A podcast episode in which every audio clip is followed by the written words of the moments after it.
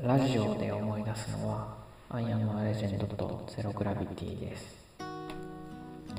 どうも時にです。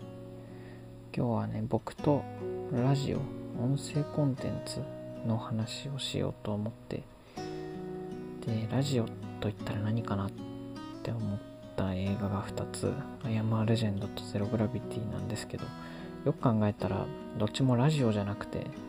無線ですよねあれ。でも、まあ、音声コンテンツっていう点においては同じなので よしとしましょう。どっちの映画もその相手は見えないけど誰かとつながってるっていうところの希望を感じますよね。そういった意味でこの完全な情報じゃないじゃないですか音声って。動きもわからないし顔もわからないし。そういったところに魅力を感じるものがあるのかもしれませんね。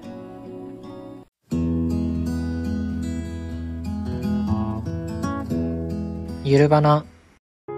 じゃあちょっと話していきましょう。僕がですね初めてラジオというか音声コンテンツまあラジオなんですけどに触れたのは祖父がくれた、まあ、ラジオですね。ちっちゃい時計もついてるような感じで。僕が、ま、小1とか小2ぐらいの時その電電子機器というかそういったデバイスなんて持ってなかったのででも親世代とかはあのパカってガラケーとか持ってるじゃないですか。時計とか。小学生の僕そんなの持ってなかったのでそのラジオがすごい嬉しかったです。でラジオね寝ながら聞いたりとかそのスイッチを入れたら音が聞こえるっていうもうそのものが楽しくて遊んでましたけど。でしかも番組が聞けると番組というか人の声がそこに乗って流れるっていう面白さ。感動的な。でもまあ別にそんなにドアマりするとかはなかったですね。それがもう初めてのファーストタッチ。でまあ小学校上がっていくんですけれどもその小学校入って4年5年6年はクラブ活動っていうのがあったんですよ。部活みたいな。でまあ僕の小学校は当時野球が流行っていたので僕もパワープロくんとかねいっぱいやってて。あまあ僕はやってないわ。持ってないんで。パワープロくんやってる友達ん家行って一緒に見たりとかねしてたんですけど。その野球部が人気すぎて4年生の時に一緒に野球部入った友達がね、えー、と5年生の野球部の抽選で落ちてしまってその親友が電気部っていうのに入ったんですよ。まあしょうがないので。まあ僕は野球やってたんですけど。電気部。何するかっていうとラジオを一から組み立てるっていう。いやすごすごくない？ラジオを一から。まあ、やったことないのでどんだけすごいのかとかわかんないんですけど小学校の当時にしてはその、まあ、形に残るね自分に作ったら自分で作ったラジオっていうものがあるっていうのがすごい羨ましかったですね。僕は別に野球やってもものとしては何も残らないので野球とサッカーどっち流行りましたか？ありますよね。僕の1個上と僕の世代はまあ野球だったんですけど1個下はすごいサッカーが流行っていてでサッカー部の人数がまあ足りなかったんですよね。僕の世代は。なのでサッカーの試合に借り出されたりとかもありました。ルールわかんないんですよ。サッカーただの球を蹴ってこうゴールに入れるスポーツだと思ってたんですけどそれでその市の試合とかに出たらもうルール全然わかんなくて。マイボーマイボーとかううまい棒？みたいな。ほんとポカンとしてわけわかんねえなって思った経験があります。余談ですね。でまあまた成長していって中学校入ったあたりで友人がねラジオを聴いていると聞いて衝撃だったんですよ。まあほとんどラジオなんて触れてないあの青春時代といいますか。休みの日とか夜寝る前とか何してんのってふと聞いた友達が「いや俺ラジオ聞いてんだよね」って聞いてあすごい古いのが好きなタイプなのかなこの人はって思っちゃったんですよ。でも意外と意外と聞いてる人もいるものでそれこそなんかキムタクのラジオとか誰々のラジオを聴いてるっていう女の子とかも結構いていや誰々のラジオっていうのがあるんだって。ラジオって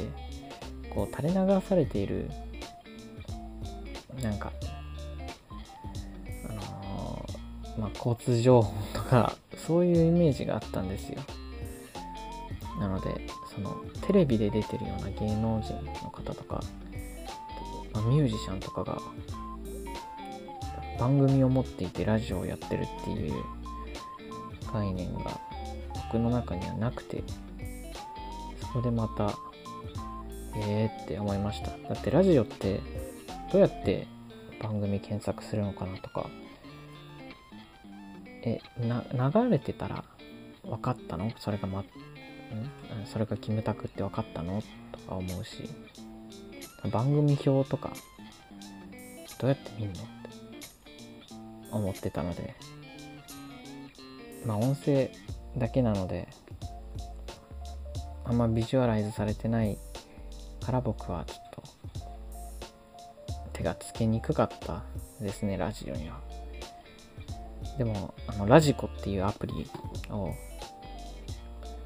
まあ、使えるようになって、まあ、iPod Touch を買ったんですよ。中3ぐらいの時。それで初めてそのテレビみたいな感じでラジオを楽しめるようになりまして。ちょっとラジコのその番組表みたいなシステムというか形は僕には衝撃でしたね。で高校生になって初めて一つのラジオにはまったんですけど、まあ、皆さんおなじみスクール・オブ・ロックですよ。あの内容がねすごく高校生向け中学生向けでなんか聞きやすかったし同年代のみんながラジオ聴いてるっていう風に思ってちょっと元気になるというか。あとバンド大好きだったのでそこから入ったんですけどアジカンアジカンロックスとかセカオワロックスとかアレキサンドロスとかそういうね僕が好きだったバンドの人たちが喋ってるっていうのを聞いてもう感動ですよ。ちゃんとリアルタイムで聞くっていうのも覚えましてそれで。ラジコじゃなくて。時間見て勉強しながらとかね夜寝る前とか。今日は何曜日だから誰の日だとかちゃんとハマってました。スクール・オブ・ロックを聞いてるとねその先行ライオットっていうインディーズバンドインディーズじゃないか。高校生のバンドのまあ、バトルみたいなのがあってデビューできるんですけど僕ガリレオ・ガリレイ寝言っていうのがバンドがすごい好きだったんですけど当時。それが先行ライオット1回目の優勝準優勝だってことを知ってさらに衝撃を受けたりとか。あとはちょっと見た目のいかつい友達がいたんですけれどもラジオを聴いてるっていう話になって先行ライオットの話とかスクローブロックの話とかしてなんか仲良くなりましたね。それは僕が僕とその彼が席が隣で隣だったんですよ。でふと僕が先行ライオットの出場者のあの音楽を歌をちょっと口ずさんだら「それ何の曲だっけ?」って言われまして何の曲だっけって別に超有名じゃないし先行ライオットのそのスクローブロック聴いてないと絶対わかんない曲なのでいやこれスクローブロックの先行ライオットの出場してるバンドの曲だよって言ったら俺も聴いてるよってなって同じコンテンツをね好きだとやっぱ仲良くなりますよね。クリープハイプの CD とか借りたりしましたそれで。でまあそういった、まあ、ラジオにわかみたいな感じで生活していましたと。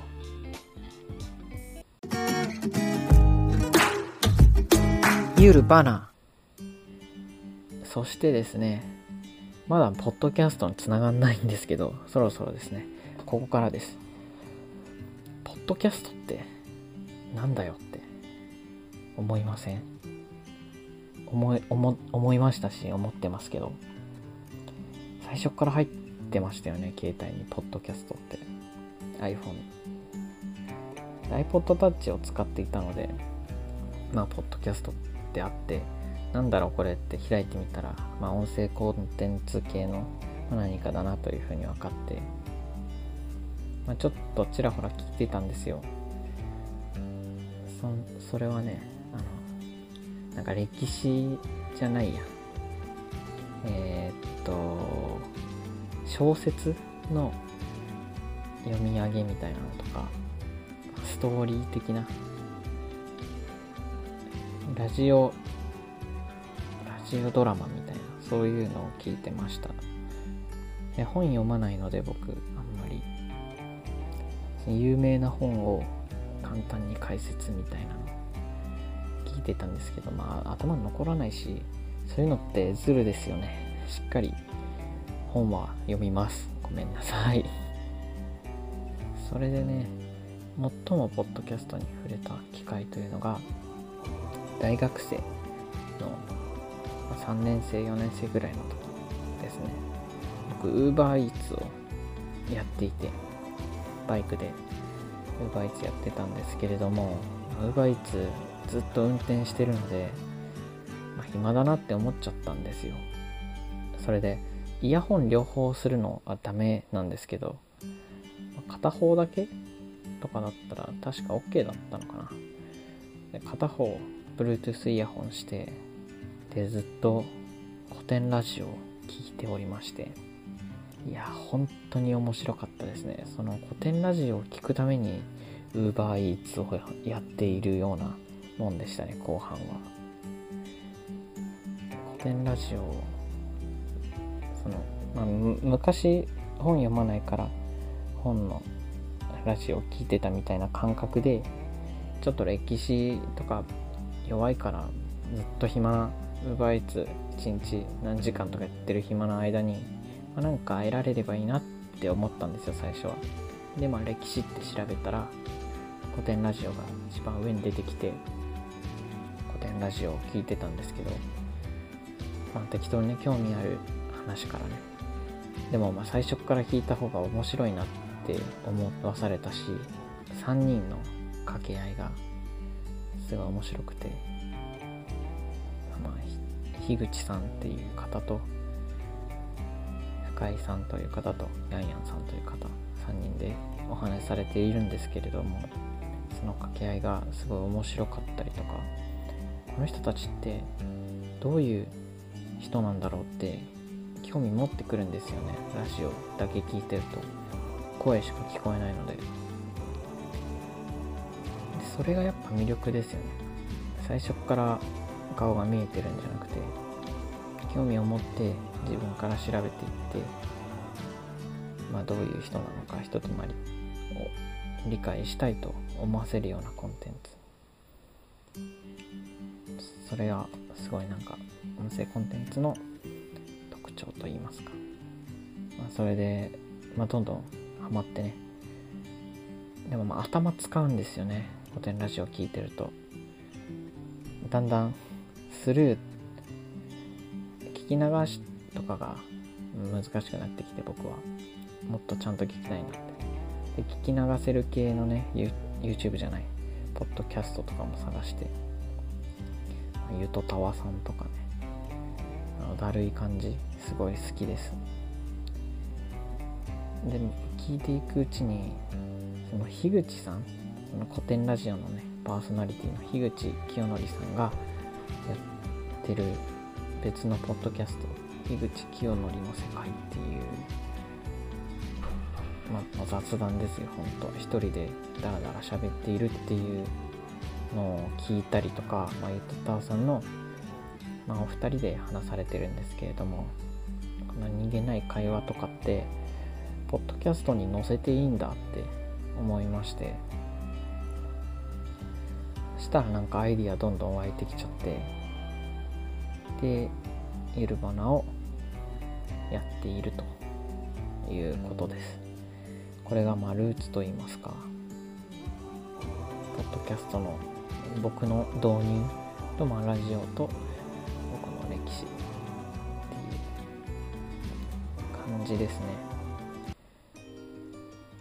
でやってからもっと聞くようになってポッドキャストを。そのポッドキャストの使い方ってまだそのポッドキャスターの話をそれこそ樋口清則さんとかゆとたのお二人とかポッドキャスターの番組を聞くっていうイメージだったんですけど意外と検索してみるとまあ前にも言ったような芸能人の方とかあとまあラジオのアーカイブとかにも使われてていやこれ音声だったら何でもいいんだなって思いまして結構無限というかどんどん膨らんでいくコンテンツですよねこれからも。でそれこそ昔に聞いてたねあのスクローブロックのアジカンの後藤さんとかもそのラジオやってて後藤さんのラジオポッドキャストで聞き直せるんだとか。それこそのんさんとかね。もうアーカイブとかいっぱい残ってるし。あとすごい好きなね海外の女優さんとか。海外のラジオを検索して聞けるって結構感動ものじゃないですかこれ。なのでポッドキャスト界隈にはもうちょっと盛り上がってもらっていただいて楽しいね音楽ライフ音楽耳ライフを過ごしたいというふうに思います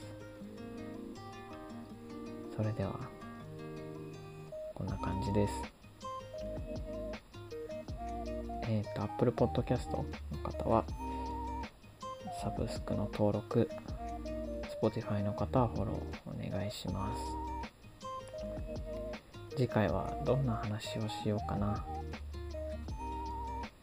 次回はですね、次回考えますそれじゃあ、Twitter のフォローとかね、アットマークいるばなでやってます。メールとか質問箱とかもお待ちしてますので、ぜひコメントください。なんか、なんかください。それじゃあ、またね。バイバーイ。